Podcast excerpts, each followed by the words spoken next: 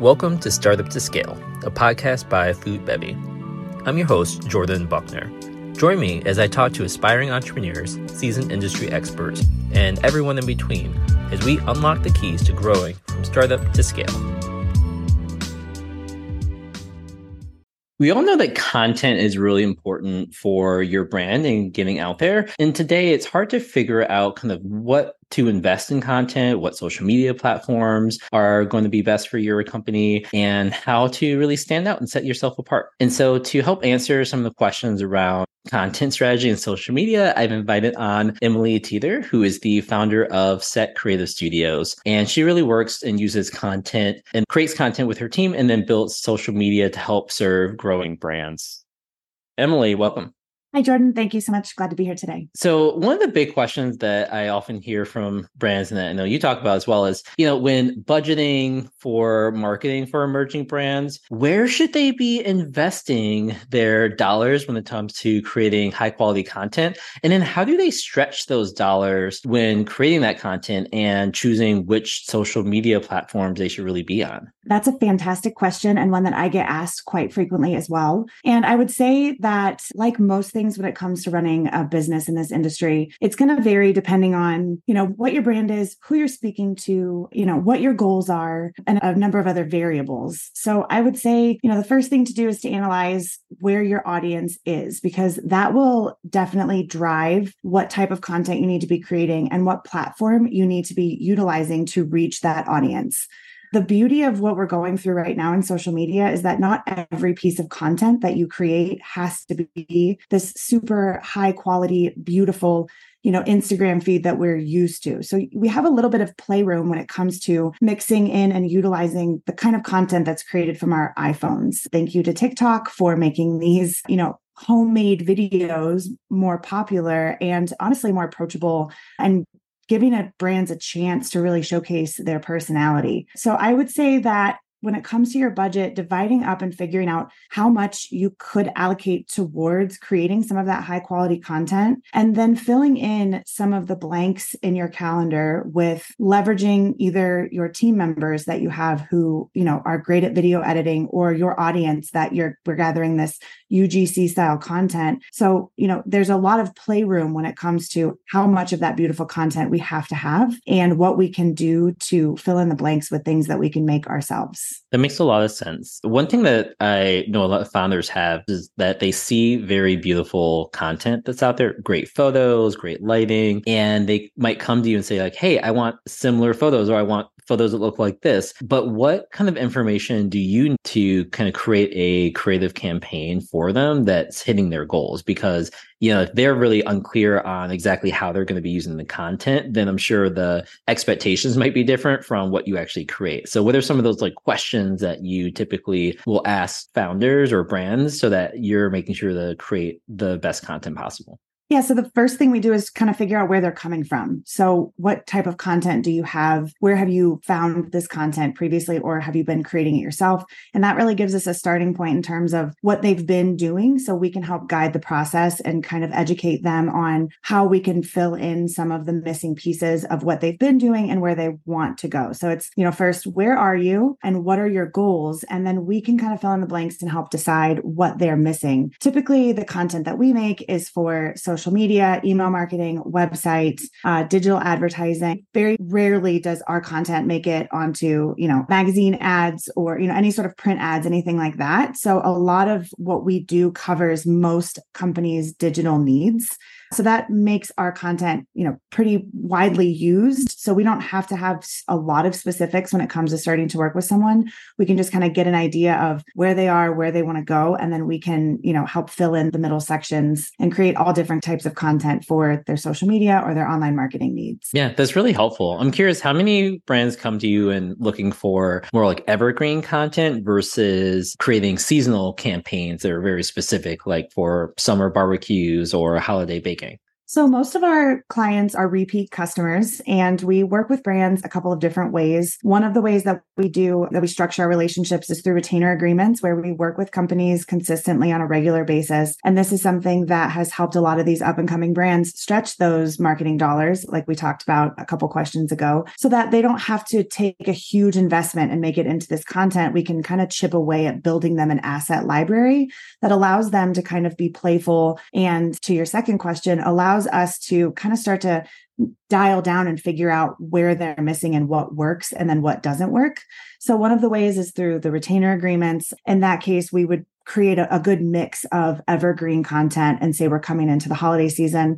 We've had a lot of Thanksgiving shoots going on in the studio right now as we kind of gear up for the holiday season. And then once that dies down, we'll start to kind of rebuild into the evergreen types of content. The other way we structure our relationships is through, you know, just quarterly shoots or twice a year shoots where brands will come to us, usually with a very specific need in mind for product launches, for seasonal campaigns, things like that. And we take those on a case by case basis and just kind of build whatever it is that they need at that time. One thing that I love about the work that you and the team do is really around creating delicious looking recipes that incorporate yeah. the product photography in there as well. And so how i mean is that like a core part of what you do because i know i see a lot of brands that have great product shots but they don't quite capture the taste appeal and right. i think that's one thing that you're able to really capture with the team is creating these great kind of recipes and and the taste appeal that go along with it Thank you. It's very kind of you to say. Yes, in short, our recipe development, our recipe content is one thing that really sets our company apart from other content or social media agencies is because we can do almost any type of recipe in house. And it's a great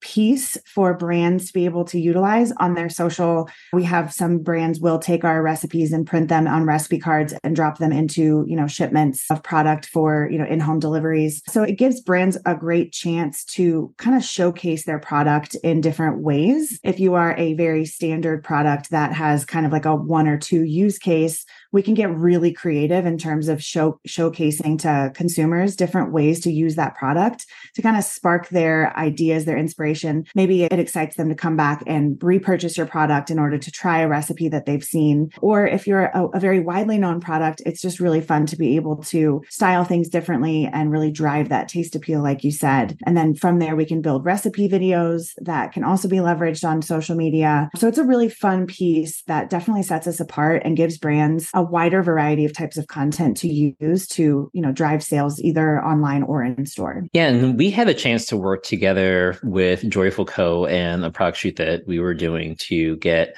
new photography for our website and email list. And, you know, it was interesting as I was thinking about content and my approach to it. I was one of those founders that was kind of on edge. I've used kind of professional shoots before. I've used, done a lot of DIY shoots before as well. And for me, I really found that our like social media pages, you know, having really nice content is helpful, but there's less of a direct impact because the content isn't always like seen by your full audience. But I was really thinking mm-hmm. about, you know, where are the locations and mediums that would most make the most impact and be seen by the most amount of people.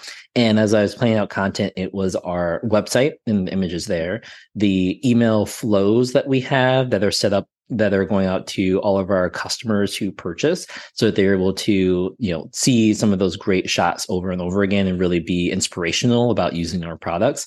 And then also beginning to use those in our like outreach messaging some of our print materials and flyers. And so i really love that you know we really work together to create images for multiple uses kind of across digital and our kind of flyers. Yeah it was a really fun project and the packaging and the design and everything was so beautiful. It was really our pleasure to be able to kind of capture the life behind the new product that you're creating and the experience behind you know receiving these wonderful gifts so it was fun to be able to kind of push our studio space to creating these different elements creating these different experiences that will visually help your consumers experience through you know what they will see and how they will feel when they receive those products and i'm glad that we could create some things that are very versatile because we know that growing brands need versatility and they need to be able to stretch that as far as they can go. So we were glad to be able to partner on that. With our boxes, I think they're a little unique in that each of our boxes contain four to eight different items that are kind of all mm-hmm. included as well.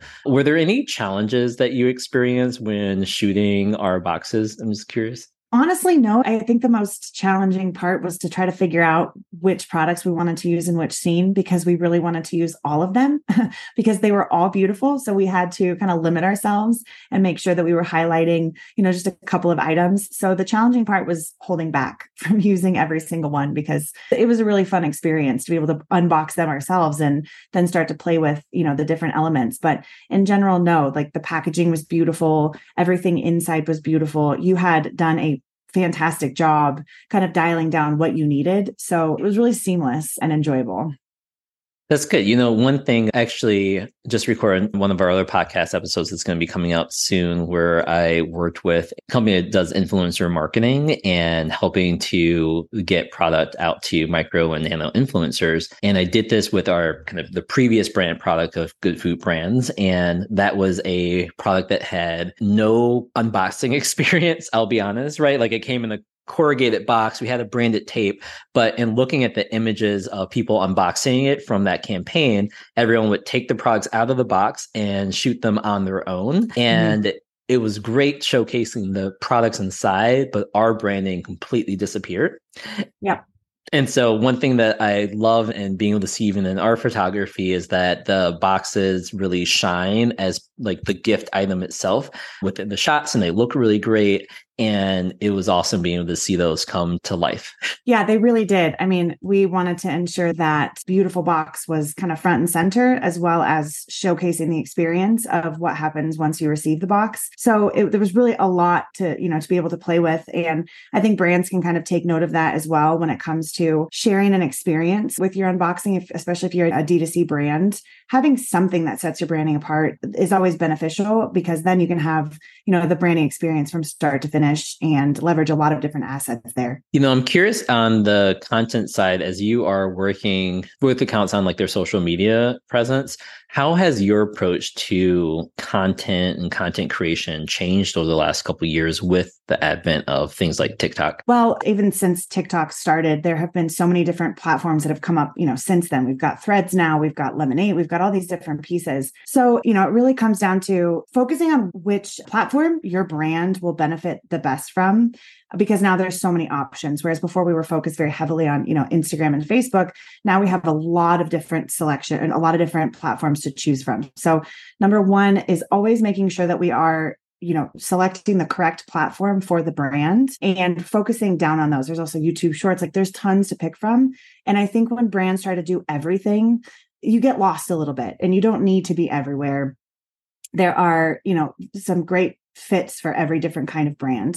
So that would be the first one is being very mindful of where your presence is. And then also now we have this because of TikTok, we have these you know, homemade video or homemade pieces of content, as I like to call them, which give a really great opportunity for brands to showcase their personalities. So instead of having to be these beautiful, curated Instagram feeds, you know, with every single piece thought of, there's a lot more play that can happen on any type of platform, no matter which one you're on. So instead of having to be very specific when it comes to what each post is, there's now this approach where let's just try a couple different things, a bunch of different things, and see what works and then dial down in on that.